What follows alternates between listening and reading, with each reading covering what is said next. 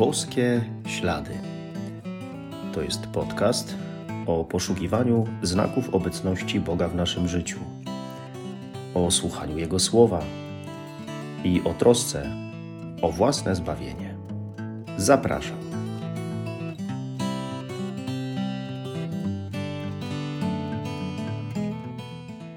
Witam serdecznie, szczęść Boże. W życiu otrzymujemy wiele różnych darów od Boga. Nie jesteśmy w stanie sobie wyobrazić tego, jak wiele dobra otrzymujemy, a co dopiero to dobro zliczyć. Jesteśmy tak naprawdę szczęśliwcami, że Pan Bóg, począwszy od daru życia, aż tyle nam różnych darów udziela i że nieustannie się nami opiekuje. Otrzymujemy zdolności, możliwości, różne umiejętności, dary i charyzmaty. Warto jednak pamiętać o tym, że Pan Bóg nigdy nie udziela swych darów jedynie po to, byśmy je zachowali dla siebie, ale po to, byśmy się nimi dzielili, posługiwali się dla dobra innych. Jeśli na przykład okazuje nam swoje miłosierdzie, to nie tylko po to, byśmy je przyjęli, ale po to, byśmy sami również okazali się miłosierni wobec innych. A warto wspomnieć, że mamy tutaj do tego od Boga boskie zdolności. Posłuchajmy słów Ewangelii według świętego Mateusza.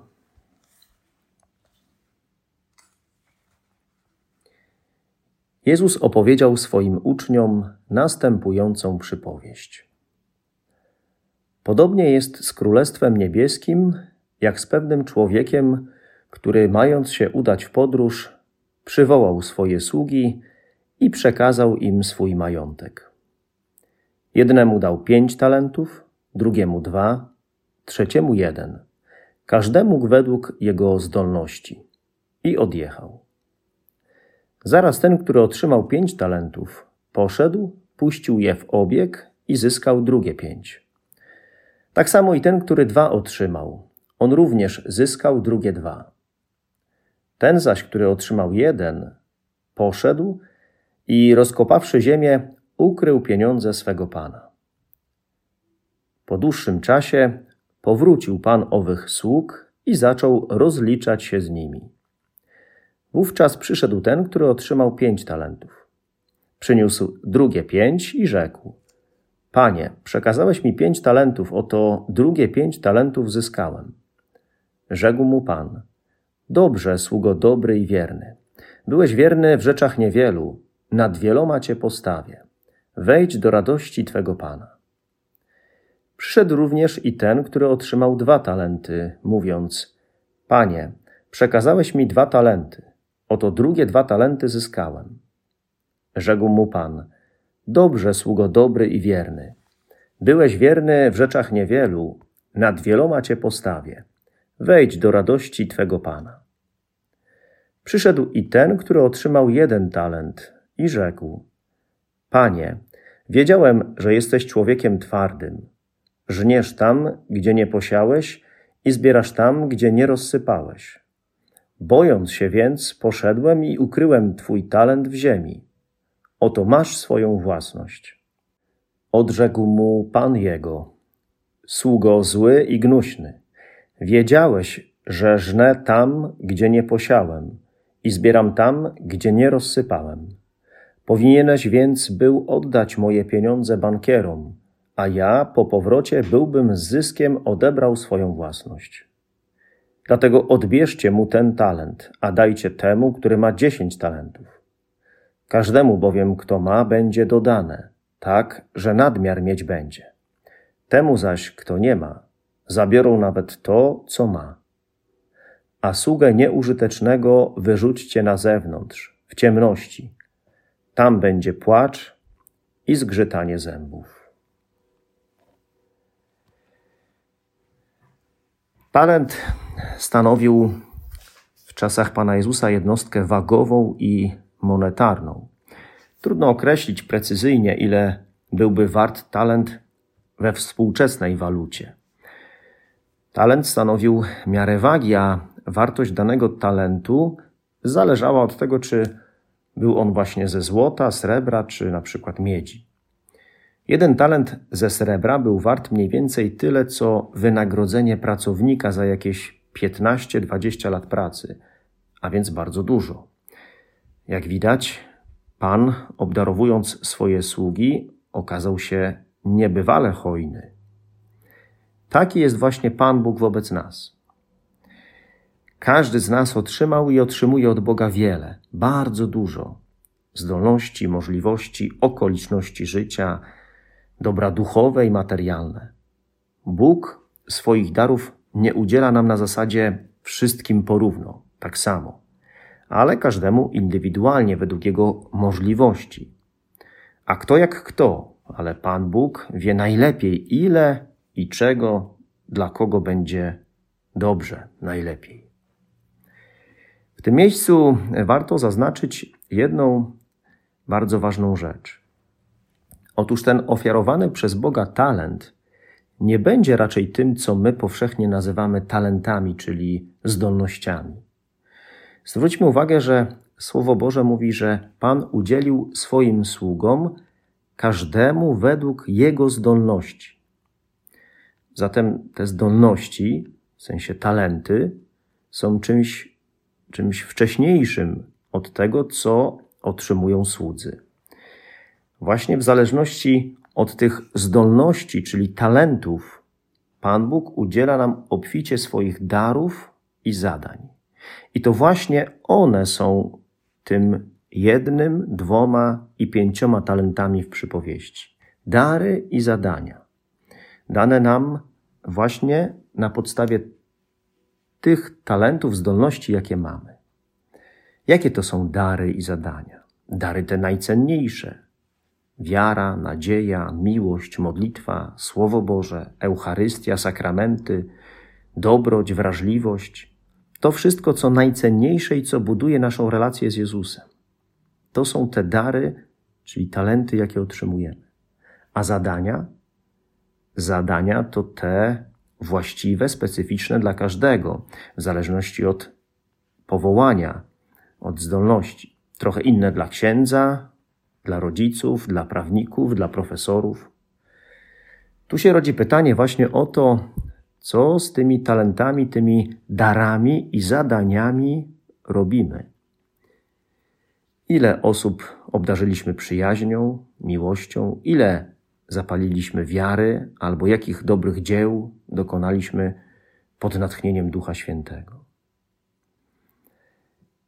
Dwaj pierwsi słudzy pomnożyli swoje talenty, swoje dary, jakie otrzymali. Dobrze wypełnili obowiązki, dobrze wykorzystali swoje zdolności, możliwości, czas i dary, realizując właściwe zadania, te im zlecone. Nie byli leniwi.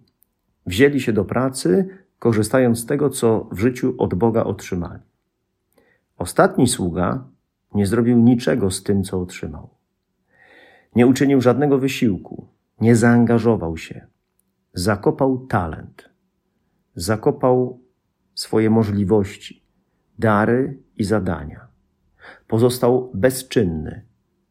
To dlatego jest nazwany sługą złym i gnuśnym, bo Pan Bóg nie lubi zachowawczości. Może się komuś wydawać, że Pan okazał się nad wyraz surowy, że jego reakcja była zbyt mocna, zbyt ostra. Jeśli talentem były jedynie zdolności albo jakieś środki materialne, pieniądze, to może tak, ale warto pamiętać, że tym talentem mogą być właśnie nasze dobra duchowe, z pewnością są. Także poznanie Boga i dobrej nowiny o zbawieniu, poznanie tajemnic królestwa. I jeśli ktoś to poznał, jeśli to o to chodzi, no to kiedy ktoś zatrzymuje to jedynie dla siebie, nie zrobi tego, nie zrobił z tego użytku, nie podzielił się tym z innymi, nie pomnożył tego, no to zaciągnął na siebie naprawdę wielką winę. Nie wykorzystał danego zbawienia. To stąd płacz i zgrzytanie zębów poza królestwem. Bo cała sprawa dotyczy bowiem właśnie naszego życiowego powołania i spraw najistotniejszych. Dlatego widać, że Pan wyraźnie w tej przypowieści zaprasza nas do zaangażowania się w sprawy najważniejsze, w sprawy wiary, miłości, dzielenia się z innymi, współpracy w dziele zbawienia z Jezusem. I z tego na pewno będziemy musieli zdać sprawę na koniec życia. Jeśli rozwijam dary duchowe, to zostanie mi jeszcze dodane, ale jeśli ich nie rozwijam, no to sam siebie niszczę, sam sobie je odbieram. Ciągle żyjemy w czasach ostatecznych, odkąd Pan Jezus wstąpił do nieba. Można powiedzieć, że przez swoją śmierć, zmartwychwstanie i w niebo wstąpienie udał się w daleką podróż, ale powróci. I cały czas jako słudzy czekamy na powrót naszego Pana, na paruzję, na ponowne przyjście Chrystusa na ziemię, na koniec ziemskich czasów. Ten moment przyjścia Pana, aby się z nami rozliczyć, właśnie z dysponowania e, tymi talentami, jest nieuchronny. Może on nastąpić w każdej chwili i następuje w momencie śmierci każdego człowieka. Wtedy nie ma już możliwości zmieniania czegokolwiek. To, jak czekamy na przyjście Pana, jak się na to przyjście przygotowujemy, właśnie poprzez wykorzystanie darów, przez realizację zadań, jakie nam powierzono, jakie Bóg złożył w nasze ręce, to wszystko nie jest bez znaczenia. Pan Jezus, pełen miłości, objawia swoim uczniom, objawia nam to, co musi się stać, że przyjdzie powtórnie, że będzie sąd, że będzie rozliczenie się ze swoimi sługami. To nastąpi. Ale nie mówi tego po to, żeby nas zastraszyć, ale żeby obudzić w nas gorliwość, obudzić w nas odważne zaangażowanie w zdobywanie życia wiecznego. A lęk jest czymś, co się Bogu nie podoba. Poznając wolę Bożą, mamy być współpracownikami Pana w jej wypełnieniu. A lęk nie jest tutaj dobrym doradcą. Lęk źle podpowiada, jak należy czuwać. Strach zabija spontaniczność, kreatywność, zaangażowanie, paraliżuje człowieka. Tak było w przypadku trzeciego sługi, który otrzymał jeden talent. Nie uwierzył w to, że Bóg jest dobry i tak hojny, że dał mu wielki dar, który odtąd jest jego i może z nim zrobić co chce, może nim dysponować, może go rozwijać, pomnażać, także dla dobra innych. Jak widać, dużo zależy od tego, jaką mam relację z Bogiem, jak cenię sobie swoje powołanie i te dary i zadania ofiarowane mi przez Boga. Chrześcijanin to ten, kto nie chowa swojego talentu, nie chowa swojej wiary, nie zakopuje jej, ale ją ukazuje, niesie odważnie innym, nie wstydzi się Chrystusa. Nie pozostaje w samozadowoleniu, ale dzięki wierze, a także innym darom, z zaangażowaniem czyni dobro dla innych. Bierze czynny udział w dziele zbawiania siebie i świata. Bo nie wystarczy to, że Pan Bóg nas zbawił.